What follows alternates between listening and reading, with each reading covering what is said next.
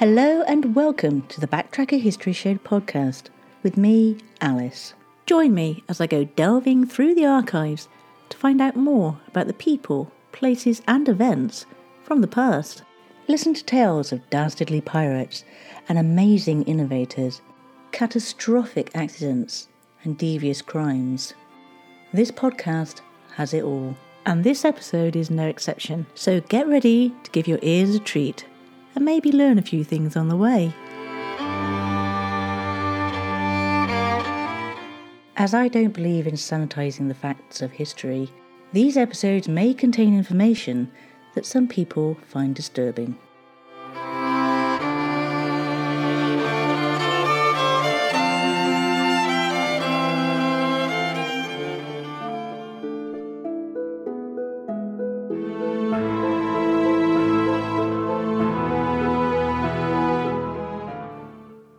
Today's episode is a podcast exclusive, so join me as we dive into a story that's been forgotten, yet is still intriguing and unsolved. It occurred in 1892, but what else happened that year? Well, on January the 1st, Ellis Island begins accommodating immigrants to the United States. On March the 15th, the Liverpool Football Club is founded in England by John Holding, the owner of Anfield. Holding decides to form his own team after Everton leaves Anfield in an argument over rent. On March the 17th, the St. Patrick's Day snowstorm besieges Tennessee with upwards of 26 inches of snow, which is a record that still stands.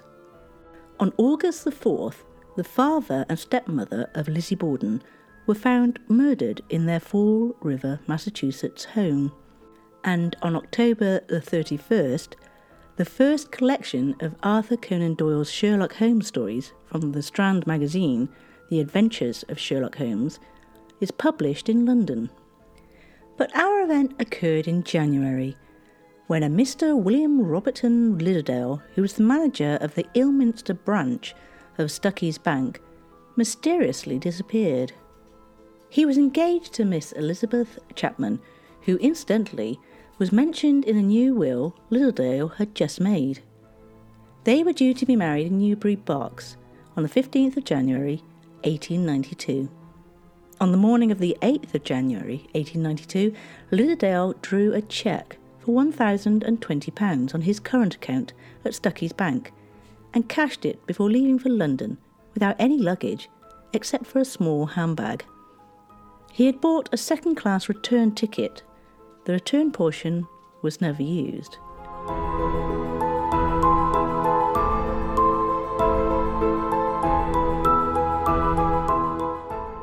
Lidderdale was last seen in London after his arrival at the Great Western Hotel, Paddington, and on the following day he wrote to Miss Chapman announcing his arrival and saying that he had met a Miss Vinning again as he alighted from the train but he had soon got rid of her. On February the 10th, 1892, the following notice appeared in several London newspapers. In the deaths section. On January 30, in Miss B.A.H. Finney's yacht Foresight, William Robertson Lidderdale of Ilminster, result of accident on January 8, alighting from carriage in motion.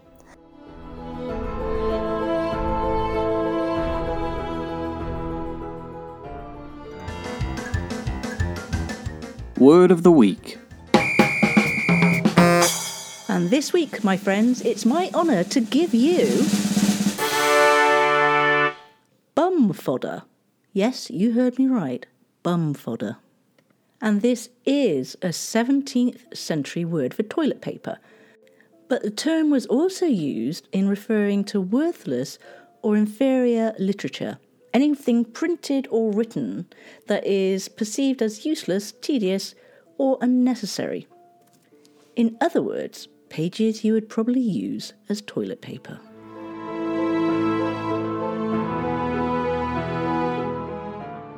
After the notice regarding Lidderdale's death was published, inquiries were made both privately and by police at New Scotland Yard, and on February the 13th, the following ad was placed in the London papers.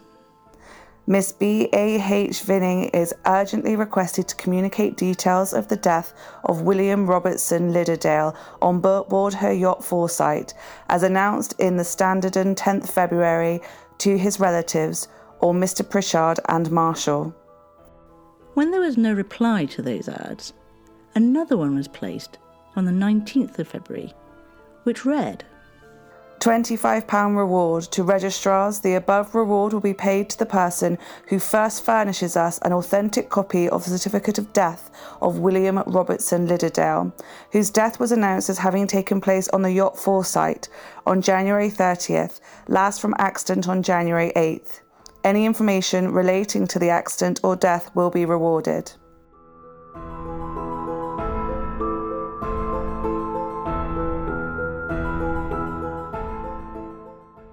Around the same time that these notices were being put in London papers, Miss Elizabeth Chapman, the fiancée, received a registered packet from London addressed to her at Ilminster in an unknown handwriting. The packet contained £500 in banknotes, a Christmas card, a marked Jubilee sixpence which belonged to Mr. Lidderdale, and visiting cards of Miss Vinning with the address cut off. On the back of these cards was written in pencil, in Mr. Lidderdale's handwriting, the words, Was true to you. This just added to the confusion. And even though there were many requests in the papers as well as a reward, no information was given regarding either an accident or a death. And 16 years later, the courts were asked to declare him dead. Mr. Lidderdale, it is stated, used to speak of Miss Vinning as a beautiful Creole from America, about 30 years of age, who had been living in a flat of Westminster and was quite wealthy, owning a yacht called Foresight.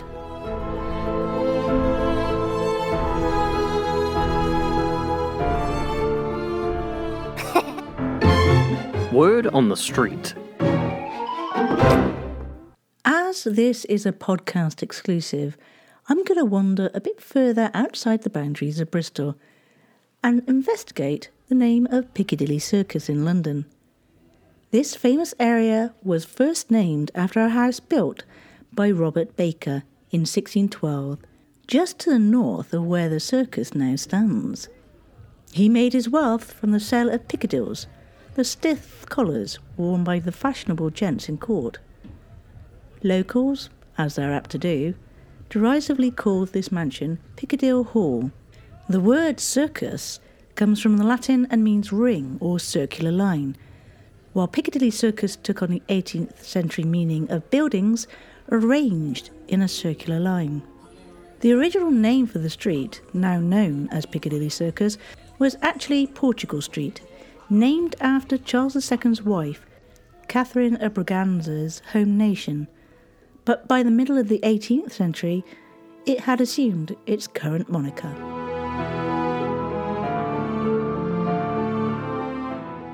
An application was made to the probate division and reported in the newspapers on the 17th of June 1913 for Lidderdale to be declared dead.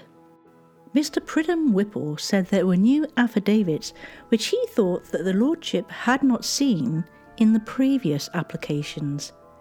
One had been made by Mr. Albert Brooks, an executor and trustee under Mr. Liddell's will, dated the 5th of March 1890, under which Miss Chapman benefited. On the day Mr. Liddell left London, he told Miss Chapman that he was returning the next day, and he wrote to her from London saying, Arrived safely. Am sending this to Rady in case I should not see my darling tomorrow. As they did not tell me particulars, I fear the will is not signed. Do not be disappointed, my darling, if we are out of it. I promised you that if I ever saw Miss Vining again, I would tell you. And I do so at once. She has found out that her old lover is dead, and those old duffers and lawyers must needs tell her I was coming up to London. But I soon got rid of her. She knows we are to be married, but does not seem to know the date of the wedding.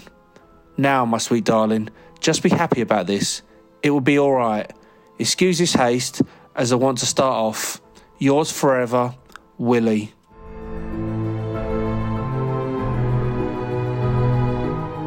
But Liddell didn't return to Ilminster on January the 8th as promised.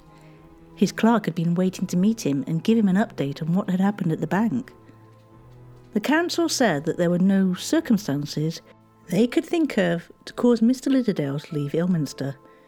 His bank account was very healthy, and he was entitled to property valued between sixty-three and sixty-four thousand pounds. When they started talking about the existence of Miss Vinning, Mr. Whipple stated in an affidavit that Mr. Brooks said Mr. Liddell had shown him a photograph of Miss Vinning previously in 1892. The affidavit added that Miss Vinning was a mysterious lady who had no fixed abode, although apparently wealthy, having horses, carriages, and so on.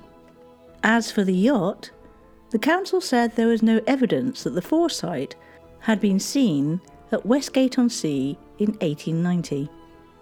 Mr. Justice Bargrave Deane said, I have accepted the existence of the yacht and of Miss Vining, and I couple the two together as a reason for his disappearance. I think the facts are gradually becoming clearer and clearer as the case is being reopened from time to time.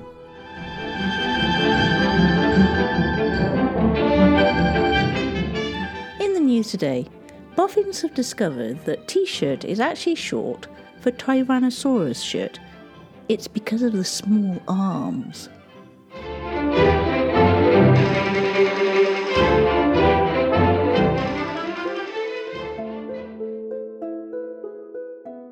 And now we continue with our story by having Miss Elizabeth Chapman appearing for the first time in court to give evidence.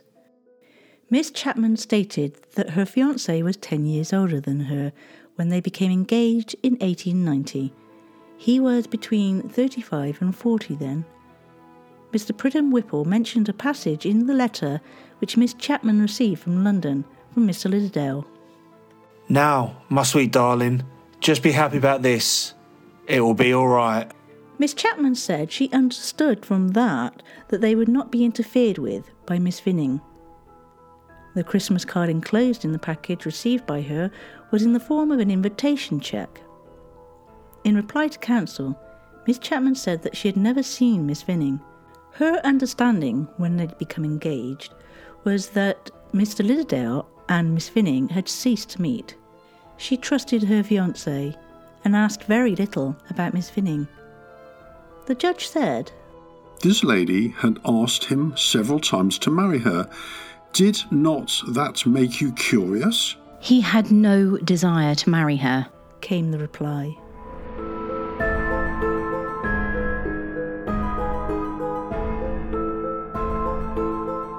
Mr. Albert Brooks, the former manager of Stuckey's Bank in Ilminster, and a friend of Mr. Lidderdale, said that the missing person could not have seen Miss Vinning very often, as his position in the bank would not allow him to do so.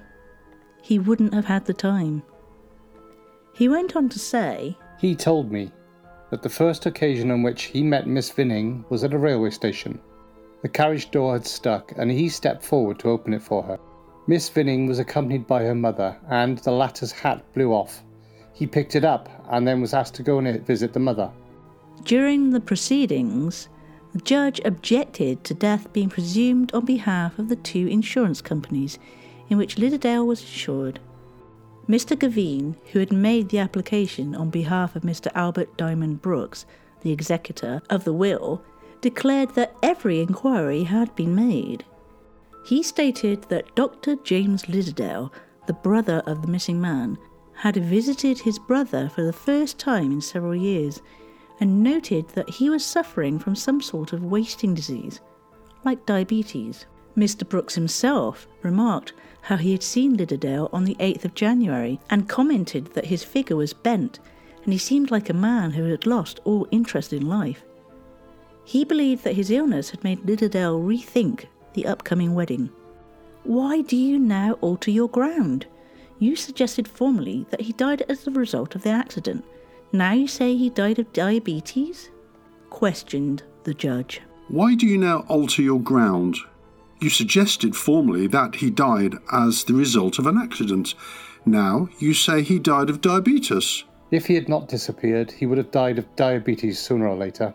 Suppose Miss Vining was a rich lady, and Miss Chapman was not, and he went off with Miss Vining. He might have sent the packet to soothe Miss Chapman's feelings. He might be alive now, living happily with Miss Vining somewhere. You do not seem quite to realise the position. Have you made inquiries in yachting centres about the Foresight and where he was supposed to have joined the yacht? We do not know where he joined the yacht. This yacht, Foresight, was never found and was believed to have never existed, as there was no record of it at Lloyd's. Another puzzling feature was the question about the article in the newspaper that said Lidderdale had died in an accident on the 30th of January. But Lidderdale had been in London on the 8th of January, so it should have happened in London around that date and not in a seaside location weeks later. The press of the day, who weren't that different to our reporters, sensationalised the situation, saying that Lidderdale had been kidnapped by the mysterious Miss Vinning. This was based on letters that some of Lidderdale's closest friends revealed, which expressed her desire for him and her determination that he will not marry another woman. One such letter contained a threat to murder him. During the many searches for her, the question arose about whether the wealthy Miss Vinning was a vivid product of Lidderdale's imagination, created, it was theorised, as a way of providing a background story for his planned disappearance. A deeper look into the story revealed a Julia Vinning who lived in Evercreech near Shepton Mallet, Somerset. A friend of hers, Mrs. Slater, said in 1907 She was a sweetly pretty girl. As I remember her, she had beautiful golden hair curling all over her head and the rosiest cheeks. Julia was well educated for a village girl and carried herself well in any company. We all thought she would do well in the world, and we heard that she had done so. No one in the village has seen her for years. After she left Shepton Mallet, she did not come back here. We all thought her father knew where she was, for he was so proud and fond of his daughter.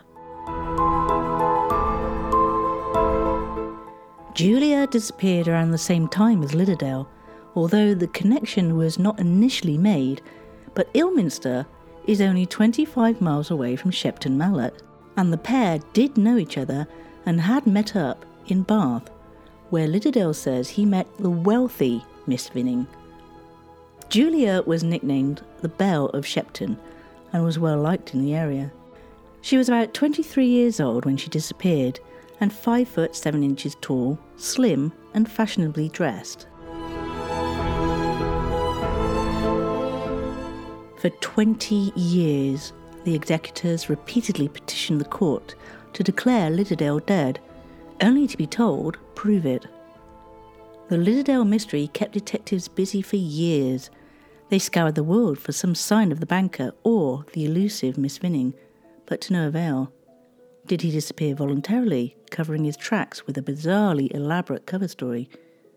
How was it he was never found after all those years of widely publicised searches for him? Was he murdered, perhaps by the infatuated Miss Vinning, taking her revenge for having been scorned by him? And if so, where was the body? Did the rich, sinister Miss Vinning ever exist? People around the globe debated these issues for years without finding any answers.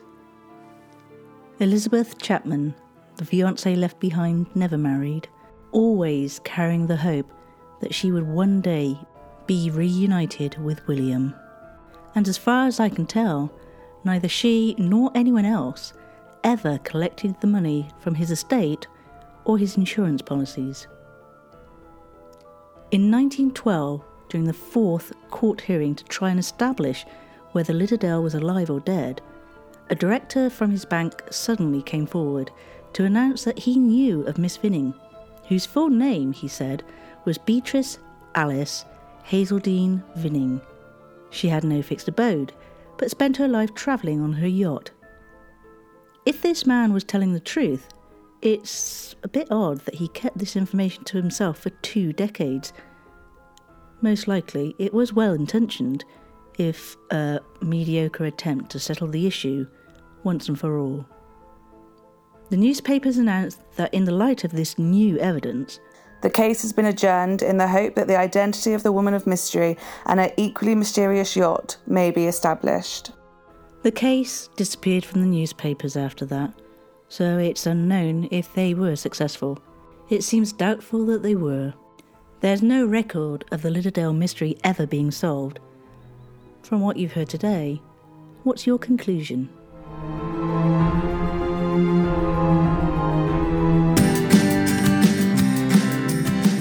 Hi, I'm Ray, self confessed bookworm, film addict, hermit, long-time depression sufferer, and caffeine fiend. In Not Before Coffee, I talk about everything from books, TV, and movies to the more serious topics, like my own personal journey through life, struggling with various mental health issues. But not until I've had at least three mugs of the roasted bean and temporarily sated my long term addiction. So, if you want to get to know more about me and all the ways I pass my time during the week, not including work, and you fancy the idea of hearing me talk about the things that interest me new books, old books, TV and movies of all kinds, plus the weird and wonderful of my everyday, and how I got into writing about cars for a living despite not having a driving license, then tune in to Not Before Coffee. Found where all good podcasts are. So, pretty much everywhere.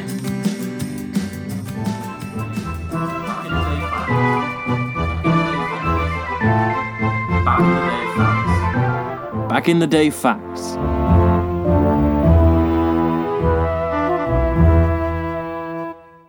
So let's get started with this one. During the 19th century, a popular medicine for children known as Mrs. Winslow's soothing syrup, which promised to allay all pains, was heavily laced with morphine. Also, Lord Byron, angered by his college, Trinity College, didn't allow dogs in dorms, kept a pet bear instead. And did you know that until the mid 1800s, dentures were actually often made of teeth pulled from deceased soldiers? However, George Washington is reported to have had luxury dentures made out of gold, lead, and ivory, and were a mix of human and animal teeth. And lastly, Captain Morgan was a real person. He was a Welsh privateer who fought alongside the English against the Spanish in the Caribbean in 1660s and 1670s. His first name was Henry, and he was knighted by Charles II. His exact birthday is unknown, but it was sometime around 1635. Alas, he died in Jamaica in 1688.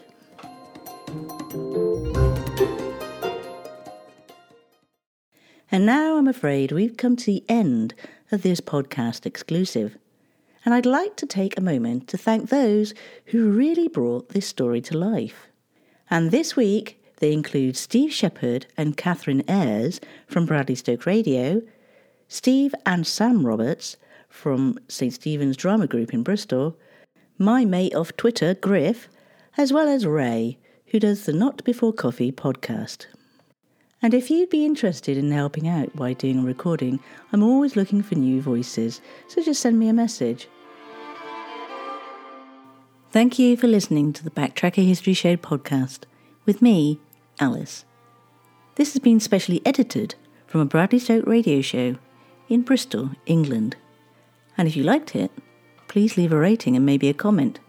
And if you'd like to support the show with a donation, however small, you can go to Ko-Fi.com, spelt K O hyphen F I. And if you're interested in buying merchandise featuring the show's logo, then pop over to Teepublic.com, where you'll find lots of things to choose from. And if you want to get in touch with me, it's perfectly easy. You'll be able to find me on Twitter or Facebook by looking for at Backtracker UK with a capital B, a capital T, and a capital UK, or you can email me direct at info at backtracker.co.uk. So until next time, guys, take care and look after each other.